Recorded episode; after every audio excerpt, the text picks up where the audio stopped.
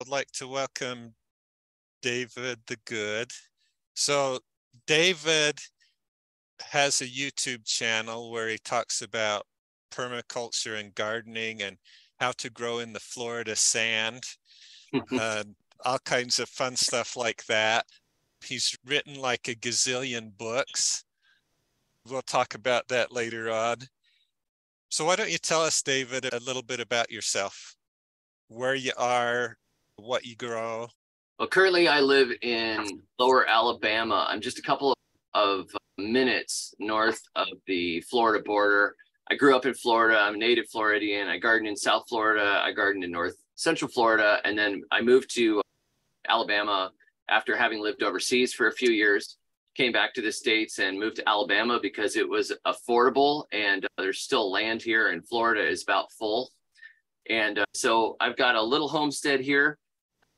I, have been experimenting with crops that fit this climate zone from around the world rather than taking northern crops and trying to adapt them down here. What I've tried to do is look more to the tropics and to the Mediterranean and to Southeast Asia and other places where it would have the heat and the humidity. And then, of course, there's that balance between sometimes it's going to freeze here, so the tropical stuff doesn't go all the way through. And sometimes it's not cold enough for the temperate stuff. On this edge, and the climate seems to shift a little bit from year to year, too. Sometimes we get a really late frost, sometimes it's six weeks of clear, beautiful, warm weather, and then it freezes. And I have been experimenting with trying to figure out which crops can you just throw at the ground and have them work here. So I have been doing that basically by by finding species and finding different cultivars and then trying to get different seed lines of things that had been grown locally or go to the local farmers market and when a guy has a pumpkin i'm like oh where did you grow that oh i grew that over here okay, good. I, am going to buy that pumpkin, not because I even care to eat it, but just because I want to grow it. And so when I came across your land race gardening, I was like, there's the final piece of taking all these genetics instead of just going, okay, I know longevity spinach grows here, or I know that there are a few varieties of Jerusalem artichokes that can grow this far south. Now I can kind of look at it and go, I could maybe get it even better by taking that big Swiss Army knife of genetics and putting it into the system. So as soon as I, I mean, I had seen your name before. I'd seen you at Permies.com. So very little. I knew there was this guy out out west somewhere that that had some seeds and stuff like that. But somebody said you really need to look him up, and and so then when I read Landrace Gardening, I was like, this is it.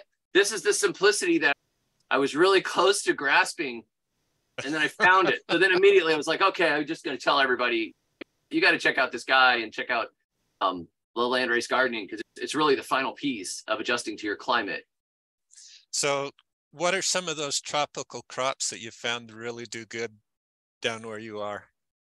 Okay, in in Florida and lower Alabama, I have found that Dioscorea yams, the Dioscorea alata in particular, is just unbelievably good. As a matter of fact, it's so good that Florida put it on the invasive species list, which bugs me to no end. It's oh, it's food that grows so well, it just escapes and grows more food. I love that, but apparently they didn't take very kindly to it. And it also has a very aggressive cousin called the air potato. It, it makes all these little aerial bulbils and it drops them everywhere, and kids pick them up and throw them at each other and play stickball with them. and anywhere where one of these things lands, it starts a new vine that'll grow 60 feet the next year. So they cover all the trees. It's kind of like a kudzu type of a thing. And so I think they looked at the cousin and they're like, you know what? Yeah, let's just get rid of that too. But the true yams have done well for me. I've had good luck with Dioscorea pentaphylla, which is not as productive. Dioscorea alata, particularly the white and yellow type versions, or the wilder forms, are just really super productive. Like a 30 pound root in the second year, and maybe four to six pounds in the first year. If you leave it in the ground, it perennializes. It eats the first root and then it makes another root that's like that big. So you just leave it in the ground. It's kind of like your survival food supply. And when we grow white potatoes down here, we often have issues with the bugs and with the blight and with the heat and with fire ants getting into the hills and actually chewing the roots of the potatoes up. So one day they'll just wilt and you go over there and go, What's wrong with that thing? And you bump the plant and fire ants will swarm out of it. It's just like that sort of thing where it's like potatoes are the staff of life, man. And then they just don't really like it. So that was one. Cassava, I have found will push up easily through zone nine. It just takes longer because it freezes down and then grows back. So cassava, aka yucca, manioc, manihot, esculenta, great crop. Here it's a little tougher because we're in zone 8B. We lose some of them and we get tiny little roots and sometimes they freeze to death. And I so what I did was I took 10 different cultivars and I threw them into my garden uh, two years ago, and two of them made good sized roots by the frost. And of the one of them, unfortunately, I can't landrace breed them because there's not a long enough. This is there's not a long enough cycle for seeds to mature on them for me to just start planting seed from them. So I'm stuck with clonal right. propagation. Taro does well here. Mulberries are really easy to grow here. We've got a lot of chestnut varieties that do well here. Marginal for some of the other nut trees, but chestnuts do well. Black walnut, we can get a few here and there. Pecans do well here. And in the garden, Seminole pumpkins, the old Seminole pumpkin variety, uh, they're a long season, really vigorous, and there's a ton of genetic diversity inside of it. Some of the lines have gotten inbred until they're like just the little tiny ones, but they seem to keep their vigor even with the inbreeding. I've experimented with Yacon. I haven't had great root success on it unless it's in a really moist, high organic matter environment. Some people have said it's done well in drought, and I think I just have the wrong cultivar. And as for tomatoes, the Everglades tomato does really well here. Cherry tomatoes do well here in general, but the Everglades is like a weed here, but it's almost just a wild tomato. It's itty bitty, so it's hard to. If we grow big tomatoes, they tend to get split and rot and all kinds of things. It gets hot too fast. So what we need uh, is basically to get those calorie crops first. So we so our yams and cassavas and stuff like that, and then we have some vegetables that do really well. Okra, obviously, and uh, yard long beans, those those Asian noodle beans. They do really well here, and I can actually grow them through the summer, which is out of the ordinary. What I'm trying to do now is to land race some corn by taking a bunch of different grain corns and just mixing them all up and and letting them cross. And last year we had such a horrible year that I only got a few kernels I put them aside and we had to move. We moved to our new homestead. I put them aside somewhere. And then when I got into them, they were all eaten with weevils. So I was like, no, there was good. There goes my year. So I'm starting again. I still got the original jar where I mixed all varieties, like 20 varieties of corn, and I'm throwing them out there again. And some people think the idea is great, and some people it just absolutely horrifies them that like Granny's corn from Missouri that was passed down for 13 generations or something. Some guy's just gonna mix it up with like an experimental selection from Cuba. Like, why would you do that? What's wrong with you? like washing your car with grandma's doilies. Yeah, I get it. A lot of pushback from mixing up the heirlooms so tell me about that Florida sand and how to deal with it because that's the number one thing that people tell me about Florida is all I have is sand. Oh, yes. I'll tell you the best thing for the sand is to just simply plant perennials and trees and mulch them heavily. Like Florida really wants to be forest, particularly the the middle and then down through the south part of it where it's not very heavy and where it's less heavy in pines, where you've got you can look and see this beautiful green, like thick hardwoods, oaks, plums, hickories, wild bays, and all kinds of different species. But then they'll clear it and put in grass. And then the grass is like patchy and weedy and it's got stickers in it and little bits of sand start showing up because in this sort of a soil, a lot of the soil as I've heard said by the permaculturalists, it's, it's bound up in the plants themselves. A lot of the fertility is in the plants. So they work really hard to get a lot of carbon together. If you clear cut it and you try to grow annuals and you try to grow grass, it's just, it's frustrating. And so people come with this idea of they're just going to till an area up and do like they did in upstate New York, where they had glacial soil and cool seasons, and, and just plant. I'm going to just plant a row garden and then just every pest in the world just comes and shreds the stuff and diseases come in. And if you think you've done everything, you can go out, throw out your triple 13, you can go do all the gardening stuff they did up north and it, and it still just looks horrible. So on one hand is plant the stuff that'll actually go with it. Like the yams don't care. The cassava doesn't care. They, the roots will push all over the place in that sand. They barely care it's when you try to grow something like lettuces or beefsteak tomatoes or anything that's a little bit touchy there's some issues there now so on the one hand it's like just plant particularly if you plant food forests. Food forests do great in Florida, and they start to get stronger as after you get past the first two or three years. You got to dump a lot of organic matter in the soil and do a lot of chop and drop, and use some of your invasive trees and just chop them to chunks and throw them on the ground. That was the best form of gardening that I found in Florida. But uh, secondarily, we've experimented with trying to fix the sand. And some people swear by deep mulching and deep mulching will really fix the sand. The problem is, is that it also attracts a lot of pest issues sometimes, like you get the slug buildups. And somebody was like, pill bugs are just eating everything that I put in my garden. I'm like pill bugs, pill bugs don't normally ever do anything. But yeah, the pill bugs are like getting hungry for lettuce. And so if you've got this big mound of organic matter, suddenly it just breeds up and it fills full of bugs and you get all kinds of cutworms and, and beetle grubs and stuff in that material because they're all starving in the sand so they move to your garden and then next thing you know like you can't i talked to a friend and she's like i can't plant seeds directly in my garden i got to get transplants and put them get them about that big and put them in so the bugs won't shred them in the mulch. And so it's the mulch works really good for your perennials but how do you actually fix the sand? So we've been experimenting with crushing up charcoal and soaking it with nutrients and then putting in uh, mixing in organic matter. If you can get like a source of manure that's good and mix it with the sand to keep the organic matter that's great.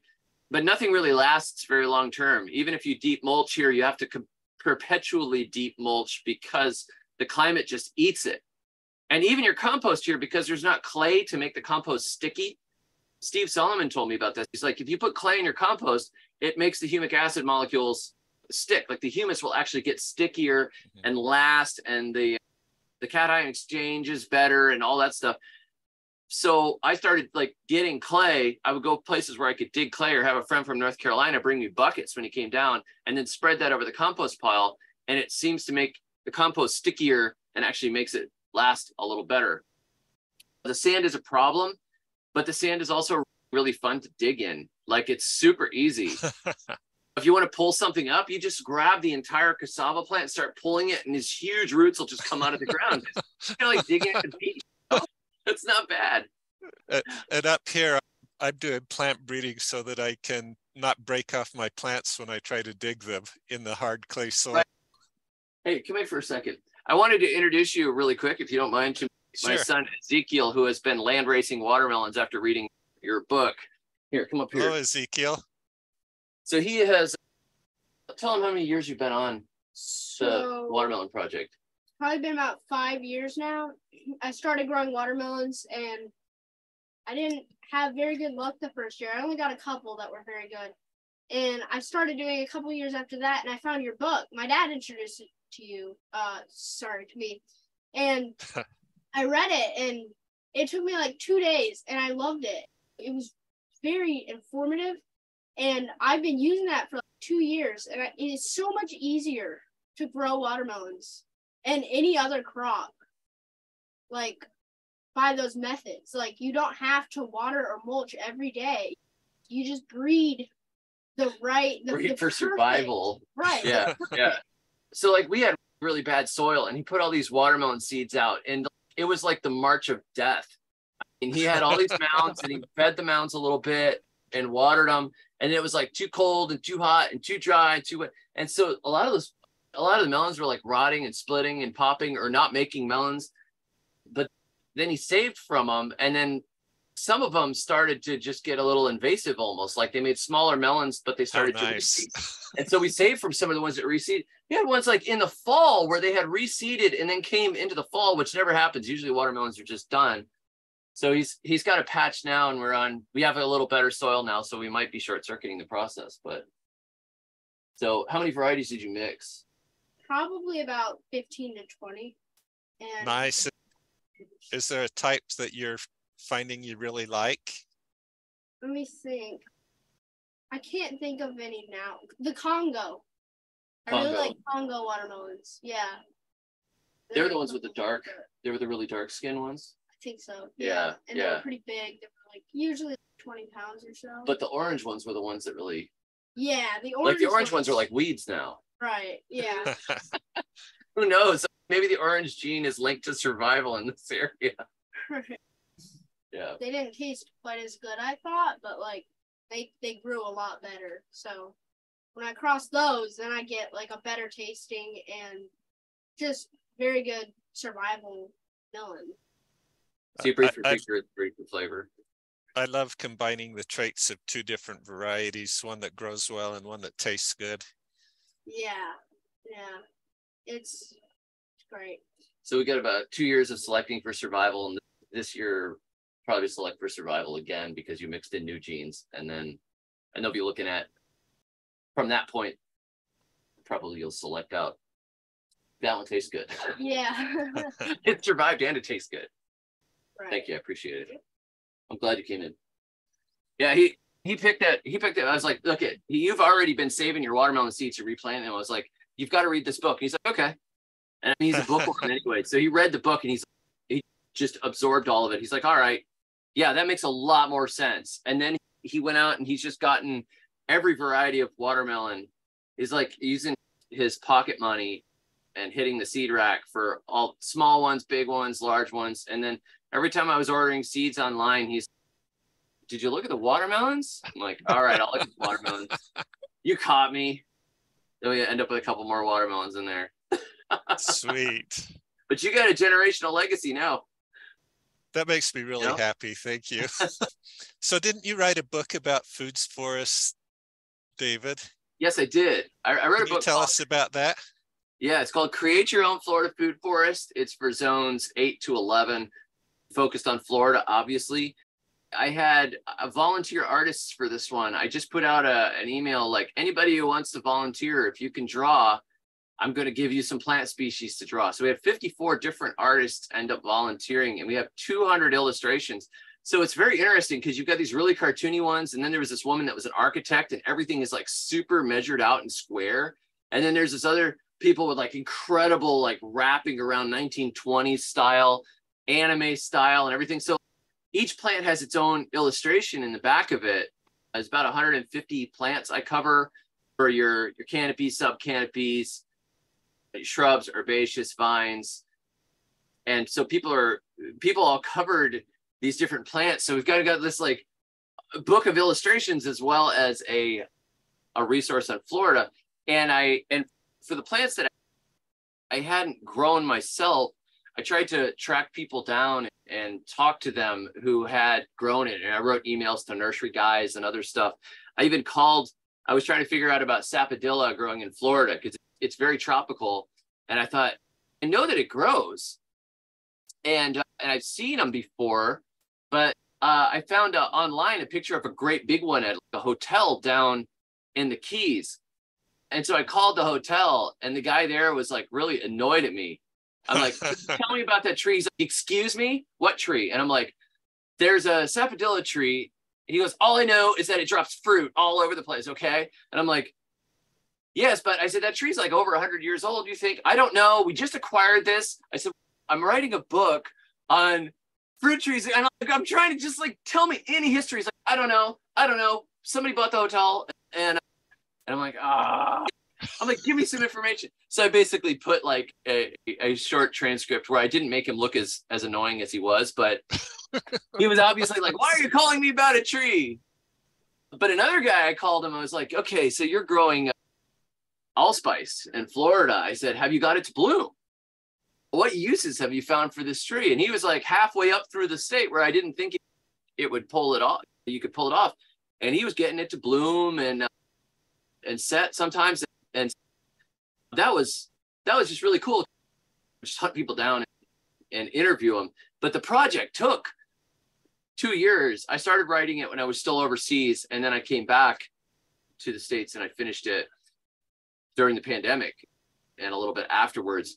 And uh i was like if we only had one in 10 people in florida that would make a food forest in their yard it would transform the state. Everybody is doing the same thing, right? You move to this incredible tropical climate where you can grow coconuts and mangoes. And then what do you do? You put in St. Augustine grass and a few poisonous oleanders and like an ornamental spiky palm tree that you have to mow around. And I'm like, you paid $500,000 for your house and you don't even get mangoes out of it. It, it just drives me nuts. And you get up to the center of the state, okay, it's gotten a little, it's gotten a little cooler. You can grow some low chill peaches. You could grow all kinds of blueberries. There's the early strawberry production is coming out of South Central Florida. You can grow, you've got a growing season that's 350 days. And then in the middle of the state, they're like a big set, they've got big grass. Maybe it's Bahia this time or uh, Bermuda. And then they've got, or zoysia. And then they've got some azaleas because they're at the range where they can actually put azaleas in. So they get toxic, non edible, boring. I'm like, where's your peach tree? Or grow some sand pears or something. You can make some pie. It's like perfect for thornless blackberries, goumi berries. If you look through the book, it's just like species after species. And these are things that grow great in Florida. And people are just obsessed with like irrigating and caring for grass, which doesn't even want to grow there. It's literally uh-huh. easier to grow a food forest after a couple of years than it is to maintain a lawn. You just go around with a machete every once in a while and knock a few limbs off to open the light up. It's, I don't know. it seems like it's just so simple, but people are very scared. So I want to give people like the idea, it, like you don't have to have this huge permaculture design. This is not a book that's got like lots and lots of little circles in it and arrows and energy flow charts and like snakes coming out of things. You know, I didn't do any of that stuff, right? So it's uh, Bill Mollison would probably just be like, "Ah, whatever." The degenerate generations that have followed me, but I, have told people start a bunch of stuff from seed and cuttings, beg and borrow. Don't steal, but beg and borrow from people. Like go be in your plant clubs and stuff like that. Start a bunch of cuttings. Start some Mexican tree spinach. Start some cassava. Start some pigeon peas start some peach trees from pits. You could get a peach tree from pit to fruit in Florida in like two to three years. They're so fast. Nice. We planted them, stratified them, put them in the ground. We got all kinds of great peaches. So you got all this wonderful stuff. And they're like, people get paralyzed because they go, ah, I gotta buy, I bought a tree. Where do I plant it? And he'll walk around his yard for an hour and go, oh man, it might be too close to that foundation, or maybe it'll get into this, or maybe I might want to move it there, or maybe at some point I'll put chickens over there or whatever. And I'm like, look, learn how to propagate your own plants, plant a whole ton of stuff. And if you don't like it, just chop it up and feed it to the other plants later. Do it like nature does. Throw 10,000 things out there. And then if it's not supposed to grow there, you'll know it. If it's not happy, yank it out. If you get a you, you go to your big peach place down the road and you start 30 peach pits and you stick them all over your yard in two or three years, you'll be like, I don't like that one, or that one's in the way, or that one doesn't look happy. And you just chop it down. You got no loss. But there's like this analysis paralysis, and people are like, Would you draw a plan for my yard? I'm like, I can give you some basics. If you walk through this area, obviously don't plant something right in the middle of it. Don't plant a mulberry directly over your front porch where it's going to turn your porch purple every year. Don't stick don't stick bamboo right next to your vinyl pool, that kind of thing. But really, Florida wants to be a forest. So if you plant a whole bunch of species in there and let them select themselves out, I, I call it machete gardening. You don't like it, you chop it down, you put it, you use it to use it for firewood, use it for your rocket stove, use it to feed the other stuff. But you just let nature be abundant and then just hack paths through it. so that's my approach and, and create your own Florida food forest. I just am like totally excited about all the different species and different things you could try. And I give people like a half a dozen different ways to get started with a food forest. Uh-huh. That's fun. Um, so, so Holly's added some links to your books in the chat. And oh, I wondered if you could tell us what is your most popular book?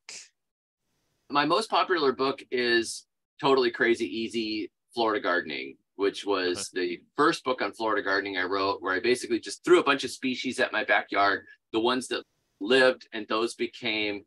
I planned my next gardens around those key species. So the yams and the yard long beans and collards and okra and things that that really did well in the state and some of those varieties. Now, if I was to rewrite it, I would have a bunch more on the seed saving side of it and on breeding your own. But basically, it's a it's an overview of if you grow these plants, you will not fail. Like you may have some bad years, but you're not going to fail. If you have these plants, they're so close to being weeds that you can just expect that you're going to get food.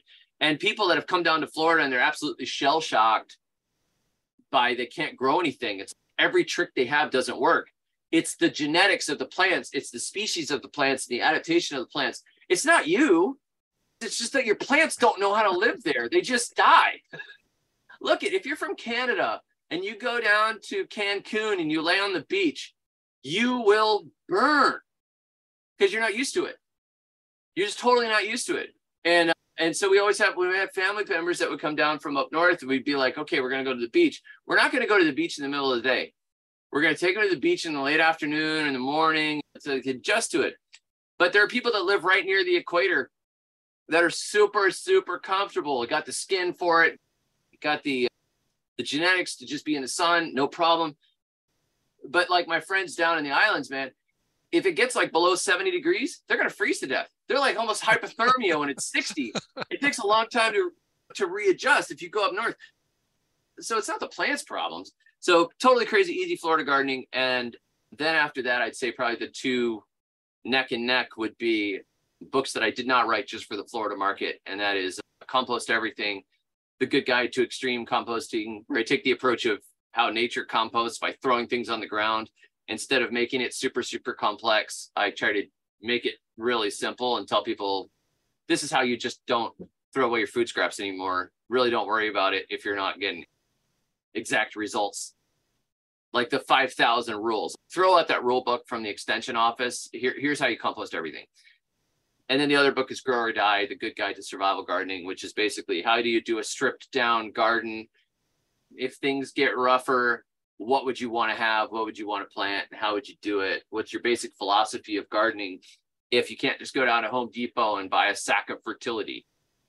So that would probably be them.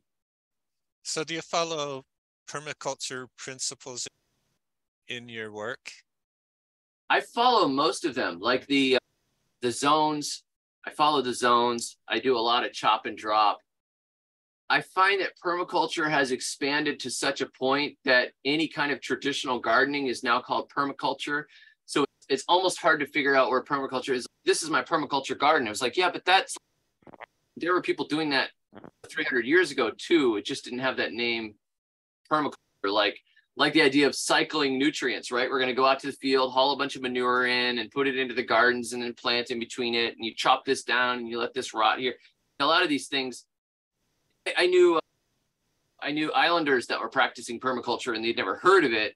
Like this one guy would take all this brush that he, he would cut all this brush when he cleared out field to plant his yams and, and he would put it underneath a tree and then he would tie his donkey to the tree and the donkey would just go around that tree and crush and manure the stuff. And he would bring forage to the donkey. And the donkey was like stomping and peeing and manuring all this brush and just walking through it and churning it up. And then he would let it rot down. And then that was his food for the yams later. But it was like, that's like a permaculture thing. I'm going to find the energy of the donkey and then join it up with the energy of to increase the agitation, whatever. So now what I don't the thing that will get me in trouble with some people is that I will till if I need a big space, I will till it up and I will put in food because I have 10 children. So gardening for us is really it's part of our budget. It's important to, for us to garden well. And when we move to a new property, first thing I do is like that big area is getting tilled and planted. Trying to get a dump truck full of wood chips or straw or something that I don't I know hasn't been sprayed. I'm better off just tilling the area up, making the beds. And over time, I move more and more organic matter in, I get my compost systems up and you build up. But I think that like we lose sight sometimes. We get on a cultish, I will never till the ground. Like I will never break the earth. And, uh, and so some of the no-till people will really, they get angry at me occasionally and, and occasionally I bug them I, I, I, agree in principle with much of what the no-till people do, but I also think that there's a, a place for just getting food out of the ground as you grow. Because even if I'm doing extractive farming, extracting food from the soil, like in a way that, like, wow, that's harsh. Like my neighbors, right? They'll till the ground up and they'll use triple 13 and they'll grow their own vegetables. And you'd be like, I can't believe they grow them that way. Yeah, but you know what? Them doing that with that triple 13 and their tiller is still better than buying food from around the world from shipped 5,000 miles or 3,000 miles, and you don't know how that was sprayed. You don't know how that was used. All the responsibility has been offshored, and you're like, look at how wonderful and green I am that I have one pot of herbs and I've never turned soil in it. But they're actually probably doing better than you. So sometimes it's these subtleties where I'm like, I'm not going to get on their case. They're gardening. For goodness sakes, most people aren't even gardening. And if you come over there, like, I can't believe you're tilling. You should quit. Kill yourself. Holy cow, man. No, wait, calm down. There, like people get really cultish about it. Another thing that I've done is if I need magnesium, I'll go get the Epsom salts out. For some reason, Epsom salts are okay, but like triple 13, that's beyond the pale. like it, it's, I guess it's something you could soak in a bath with. Then it's okay to use in the garden. Epsom salts, that's good. Triple 13, definitely not. I've done some soil nutrient balancing with uh, with Steve Solomon, where I bought some of the original or the uh, individual like manganese and phosphorus in different forms that would be considered elemental, but you could say that's chemical fertilizing. But if I see that I have a deficiency, sometimes I'll just treat it that way. But I don't ever use pesticides. I can't stand the pesticides. I'm like, I don't care if the plant got a little bit of phosphorus or nitrogen or something, but I don't want to eat malathion. So there's a there's this wall where I'm like, I don't like that, and I think that it's more ultimately destructive. And I also think that the more that you intervene, the more you play God, the less God's design of all the checks and balances. You've removed that, and now you've got to be all the checks and balances. So once you start Uh, fertilizing heavily and spraying and picking everything and doing all this stuff like to try and make your garden super super duper perfect. But the more you have to do because you've just killed like if you go in my garden there's holes in all the leaves of plants and i'm like i don't care because i could turn the leaves over and i see the ladybug. I'm like there's the answer to the holes. If i had sprayed for that thing then i would have killed that thing. So generally yeah i've read a lot of the permaculture literature. I'm a huge book junkie and I would hold mostly to permaculture principles, but some things like that. I think that as I develop garden systems and I'm in the same place for longer, I have less and less where I need to get anything out. Now that we have enough space for cows, for instance, we've got dairy cows. So the dairy cows, I can use the dairy cow manure and I can feed all the gardens and I could build awesome compost piles now. But before, when I was living more in suburbia, we couldn't do that. And most of the manure had long-term persistent herbicide in it so we couldn't trust that it wouldn't kill the garden. So it's it's really great to talk about permaculture principles but practically speaking for somebody in a suburban backyard a lot of it works but some of it like to get enough materials if you even if you're reading these books it's go and get a wheel of if you can get if you can get hay or if you can get wood chips or something but you can't sometimes. So that mm-hmm. person may just be like it's look it's still better if you grow food it's not ideal and we all work towards the ideal. It's like sanctification. You're working towards sanctification over time. Like progressive holiness rather than like where you started looks like a failure but you're going to keep getting be getting better if you keep working at it. So yeah so i'd be 98% permaculture on the scale probably. Yeah. I get a lot of flack from the permaculturists about tilling my garden but it's like I'm feeding 20 families and you grew a rosemary plant without. That's right. That's right. That's exactly it. That's exactly it. okay. So this couple I was talking about, they were using triple 13 and they used some pesticides, but they grew like these 100 foot rows of green beans. Hmm. And I was like trying to do the lasagna gardening thing in these little beds and struggling along. Meanwhile, they had tons of food and they took baskets and baskets of food to the local food bank in town, hmm. which is still going to be way better than beans that have been shipped in from overseas, et cetera. Plus, they're directly giving back to the community with that. So if I'm feeding 12 people and I'm like, I don't know if I'm going to get food if I didn't throw out fertilizer. Now, this is not normally the case because I've usually got something I can feed with. I feed with every everything. But if I was, if I really didn't know what to do, and I threw out 10, 10, 10. It's not like you're going to just be banned to outer darkness of permaculture forever. you, you're a terrible person. There's levels. It's if you throw out a plastic bottle, first of all, you shouldn't have had a plastic bottle. That's terrible. You had a plastic bottle. Somebody gives you a bottle of water, you throw it out. Somebody will say you should have recycled that. But if you do the research, sometimes it actually costs more energy to recycle the plastic than it does to landfill it. Now, what are you going to do? There are no good options. There's no good options. And you can't undrink the water. What are you going to do? Right. There's subtleties that people don't get sometimes. So can you tell us about your YouTube channel? Yes. I was a writer first, and then I ended up a YouTuber because people kept saying, I wish you'd do more videos. You should do videos on that and this and that and the other thing. So I started to push it and I said, okay, I'll do the YouTube thing. And uh, so I'm on YouTube as David the Good. I don't like to take sponsors and I don't really like to, I don't like to follow the rules all that much. So you'll see if you go to the channel, sometimes it, video by its nature is not as an intelligent, it's not as an intelligent a medium as writing. If I write, I feel like I can get the entire thought across. But when you're on camera, you got to see my ugly face, you see my garden, see all that stuff, and you're kind of like, this guy, do I like this guy's personality or whatever? If I read somebody's writing, I'm just getting the pure ideas, but but there's a rhetorical side to YouTube. And if you don't keep it entertaining, if you don't do any clickbait type of stuff or whatever, your channel does not grow. And that's what's hard to get across sometimes. I would rather just put information off. So go read my books. But with YouTube, I'm like, you know what? It's a rhetorical medium. People are to have to look at me anyways. So let's make it as entertaining as possible. And hopefully some people will will go read my books and they'll see that I'm not actually that insanely goofy all the time. But if if it was not fun for me to do YouTube, I would quit it. And so if I was, I wish you would do this, or I wish you would do this, I, you the amount of comments that I get and the amount of emails and everything gets to be completely overwhelming. And what I've also realized is that people that are not doing it, who have not figured out how to make YouTube work, they don't understand why you have to do some things that you do. Like I did this experiment, right? I did a video called Comfrey is Terrible talking about how comfrey is not the best plant for my climate. It doesn't work that great. Comfrey is terrible got like 44,000 views. People like, oh, comfrey he doesn't like comfrey. How can he be into permaculture and not like comfrey? Comfrey is like the holy grail of permaculture. You don't like comfrey. It's like saying you don't like Sepp Holzer. So comfrey is terrible. Tons of views.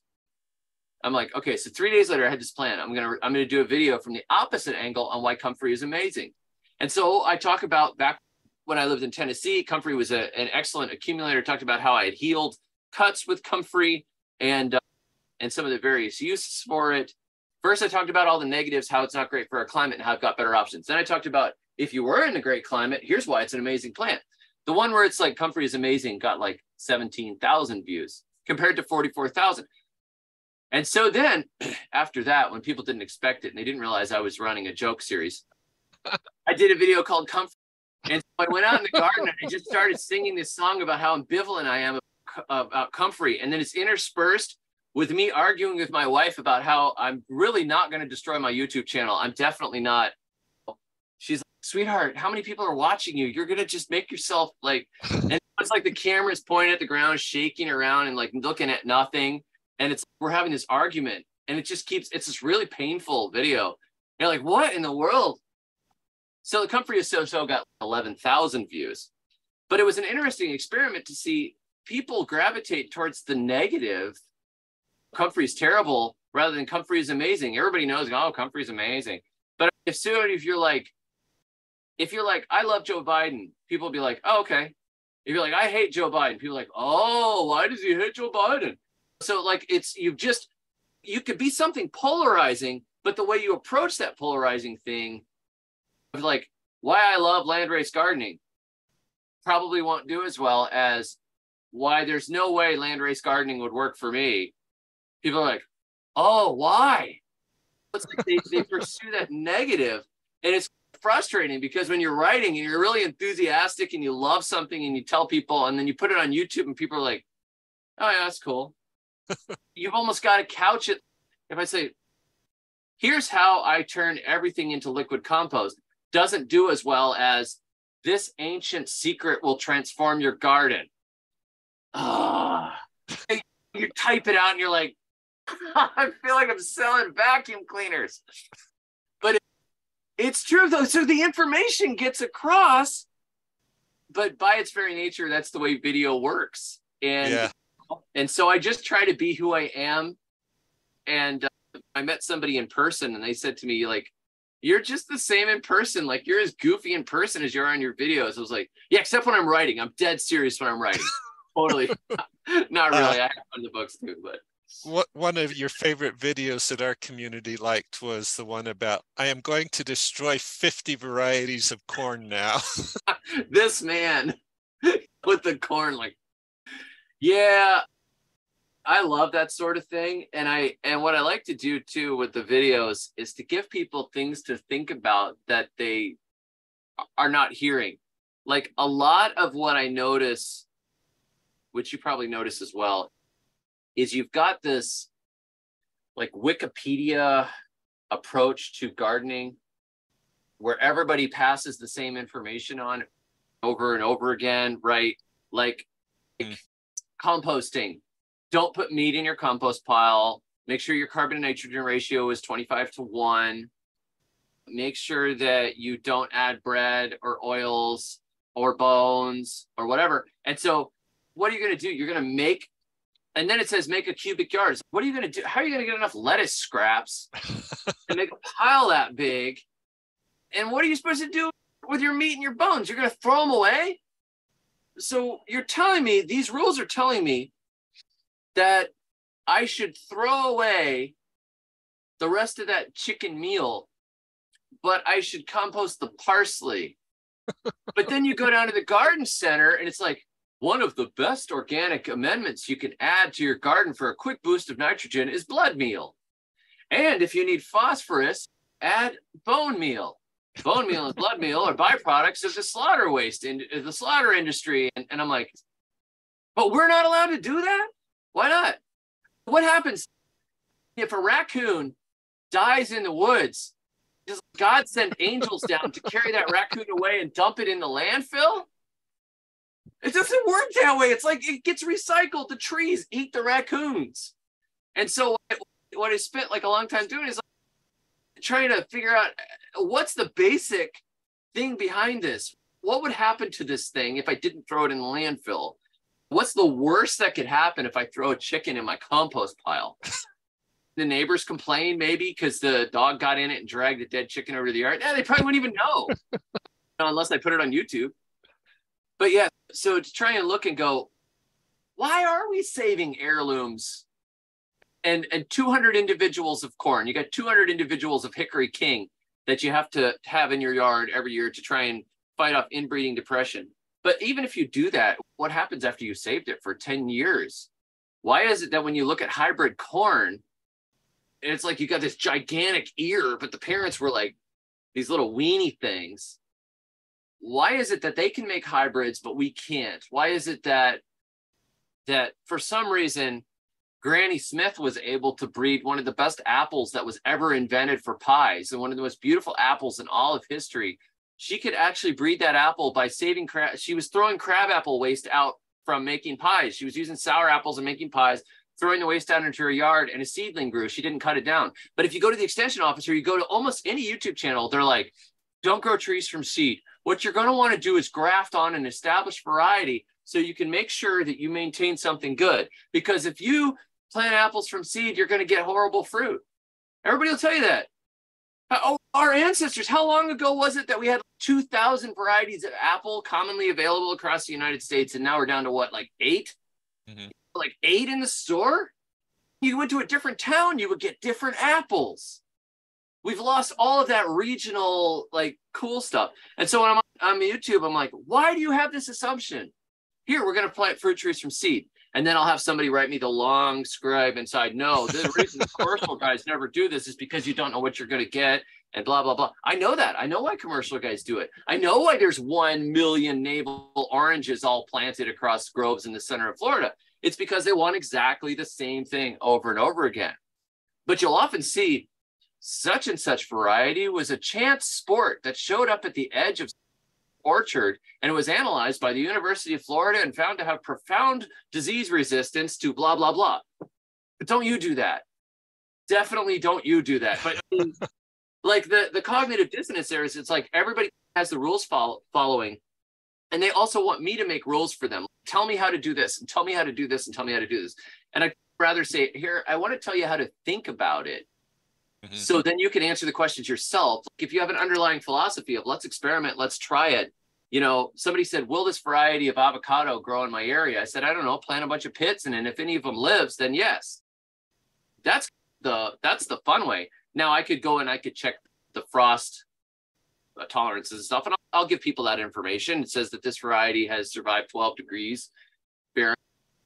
But but if you really want something awesome, you got to do it yourself and uh-huh. and you've got to stop fearing. It's the same thing with machete gardening. Just plant stuff all over the place and see what lives, and uh, and then you'll have success. Thank you. So we have about nine minutes left. Does anyone have a question for David? Logan. Um, I have two that I hope are quick. I'm also in Florida. So my two is one, did you have to modify light requirements for any of your crops ones that normally you have to put in full sun, for instance, like tomatoes or corn, did you end up in Florida putting them under shade a lot of times? And did they grow better that way? And then do you think that using landrace gardening genetics can make up for Florida's sand rather than trying to modify the soil? Like just leave it the crappy sand that it is, and then maybe they eventually can find that there can be maybe deeper roots or ones that are better able to absorb nutrients deeper down? Yes, Yes. So on the uh, on the sand side of things, I do think that probably repeated and ongoing exploration would find us stuff.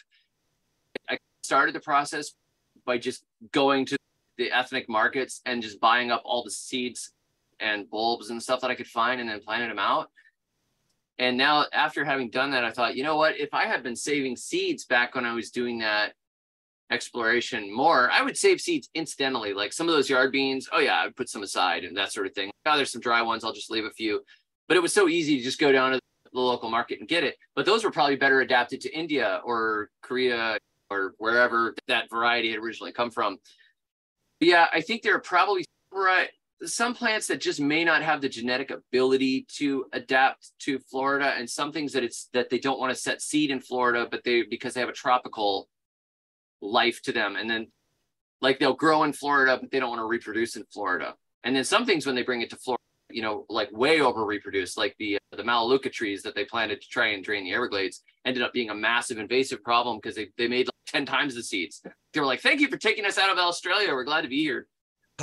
but so yeah, quite possibly. And I wish I had done more with it when I was still there. Um, but secondarily on light requirements, yeah, if it says full sun for Florida, you really probably only need about, if it says full sun on the seed packet or something, you probably only need four hours.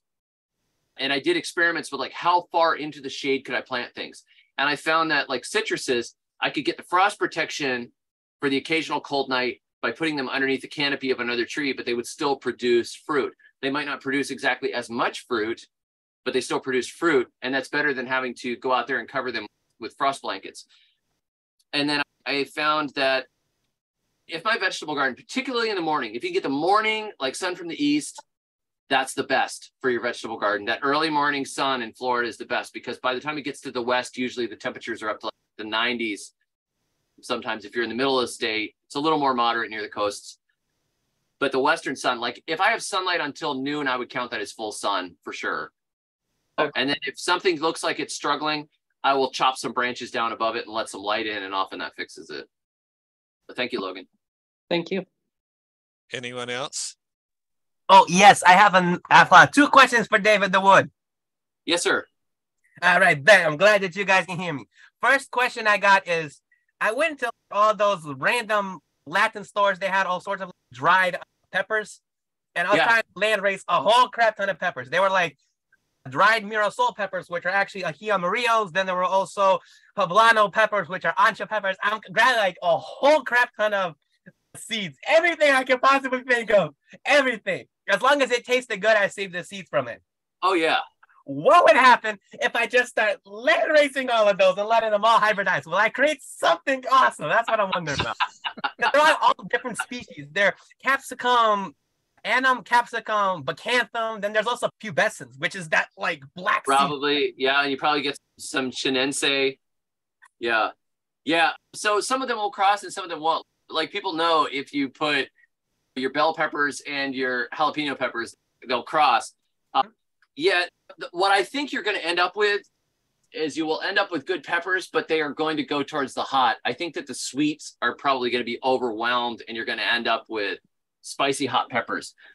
But what I have noticed is in Florida, the smaller bodied peppers seem to be the most resistant to the diseases and everything. So, like the Thai peppers do great. Cayenne peppers did great for me. The larger the peppers, when I start to get up to bell peppers and stuff, I had to really baby them. But I had a friend from Puerto Rico, and he had this giant bush of cayennes in his backyard that was like six feet tall. And he said, David, that thing's been there for three years and it just keeps making them. Wait, so- so it survives winter there? It will survive winter if you are not in an area of Florida that frosts. So this was down in South Florida zone 10 slash 11.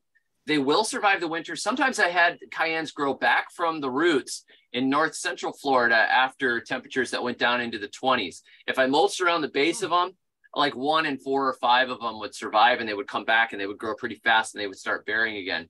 And Um, how thick was the mulch? What's that? How thick was the mulch? Like, was it wood Oh? I just gave them like a couple of inches around the bottom. Usually, if I could get like loose fall leaves or dry grass clippings or something like that and put it around the base, I've kept a lot of stuff alive that way that's not really supposed to be alive because most of the frost Dang. events in Florida are very fast. Like they happen overnight, it's four hours, it goes below freezing, and the next morning it's up to 40. And and so I got things like moringa trees to live up in the north part of the state, even though they would freeze all the way to the ground. If I left them uncovered, I could put a pile of leaves over it. And uh, Dang, that is awesome. but yeah, you should be able to get perennial peppers out of them. And if you put your peppers in pots too, give them big pots, like 20 gallon pots or something. You can drag them in to a covered area and probably get peppers for three, four, five years even. I had a habanero that did three years for me, no problem. Mhm. Because peppers are already by default perennial. It's just winter always kills them every time. except for the capsicum annuum. Some of the, the bells and the jalapenos will just die on you, and that's it in the 1st year. But but a lot of the other ones are definitely perennial. And I don't know how much crossing they'll do inside a genus, but I think they can hybridize. And have Thank it. you. Yeah. I also had a second question, if you don't mind. Sure. Yeah. I was looking at. I want to start like gardening and going the whole permaculture route, but I have no land. I'm like stuck in the suburbs. None of my neighbors are interested in that shit. And like, oh man. I was like, hoping, man, I, I don't know how to get land. That's the thing. At one point, I asked a church, oh, like if they were going to use this back area that they had. And I was attending the church. I said, Are you going to use this back area? And they said, No. I said, Could we do put some gardens back there? And they said, Sure. So if you have a community like that's one option. Another option is to just go around the neighborhood and and like be nice to people and, and strike up conversations. Because at one point, another point I was renting when we had moved overseas, and we only had a balcony area. We had like an upstairs apartment with four bedrooms in it, so it was big enough for us barely. And then we had this big balcony, and I grew some plants and pots on it. But I talked to the landlady. I was like, "Man, I really wish I had a place to garden." She said, "Well, I don't have any room in my yard." But like one of my cousins owns this building lot in the neighborhood. Maybe she would let you build do a garden on it. So she called the cousins. Like, I don't care. We're going to clear it in a couple of years and build a house there. But uh, if he wants to go and knock a couple of trees down or something and put a garden in, fine. So we did. We went over there and cleared it and used it. And it, it really is like being really friendly and making community connections and just tell people, I'm looking for a little bit of land to garden on. Hey, I don't mind sharing half the produce with you. You could try some of my hot peppers. Do you like hot peppers? So you make the connections, but first it's if you're really if you're just friendly and trustworthy, a Mhm. lot of times people will open up and return and you'll end up if you bring somebody a gift, that's like the biggest open door. Bring somebody a potted plant who has a garden, and that person will be your friend Mm. forever. See anybody gardening? Go over and say, "Hey, how are you? I'm so excited!" and just be friendly. I love your garden. What are you growing? Say, I'm Philip. I like. I'm into uh, breeding peppers. Oh, breeding peppers. Really? How's that work? Next thing you know, you got a friend, and then you say, "Look, at I'm looking for some land. If you know anybody that's got a little bit of space where I could garden, you never know." So you know, that is pretty awesome. People look for opportunities to be generous. If you like, if you have open hands, it's amazing how people will just open their hands back sometimes. Now, some people are just jerks and they never will, but that's their loss. Most well, people, but they're like, not the majority. Most people are blessed to give something away. Yeah. Ah, man. thank you, David the Good. Thank you. Yeah, thank you, Phil. You're so, the good for a reason. thank you, David, and thank you, everyone. Thank you, Holly and Julia, for facilitating our meeting today. And it's been a pleasure, David. Thank you. I really appreciate it. I appreciate the work that you're doing. And uh, I'm honored to have a chance to talk to you in person after having read your books and watched some of your videos. And it was just a really great connection. And it was interesting that you were over here on this journey and I was over here on this journey. And it was like, we hit this. Cr- I was like, there it is. That's, he was working on the piece I was missing. It's like the great invention happens because somebody else finally invented this one piece that finishes it. And I'm like, yeah yes, ah, this is it. So anyhow, you've been a great encouragement to me, and and thanks for having me on. Yeah, thank. Thank, thank you for responding and being so willing to come on. We really have enjoyed it today. Oh, you bet. Thank you for uh, for spending some of your Saturday on me. I appreciate it. Yep. yep. Thank you. Thanks. Have a good weekend. You too. God bless. Bye, everyone. Bye. Bye.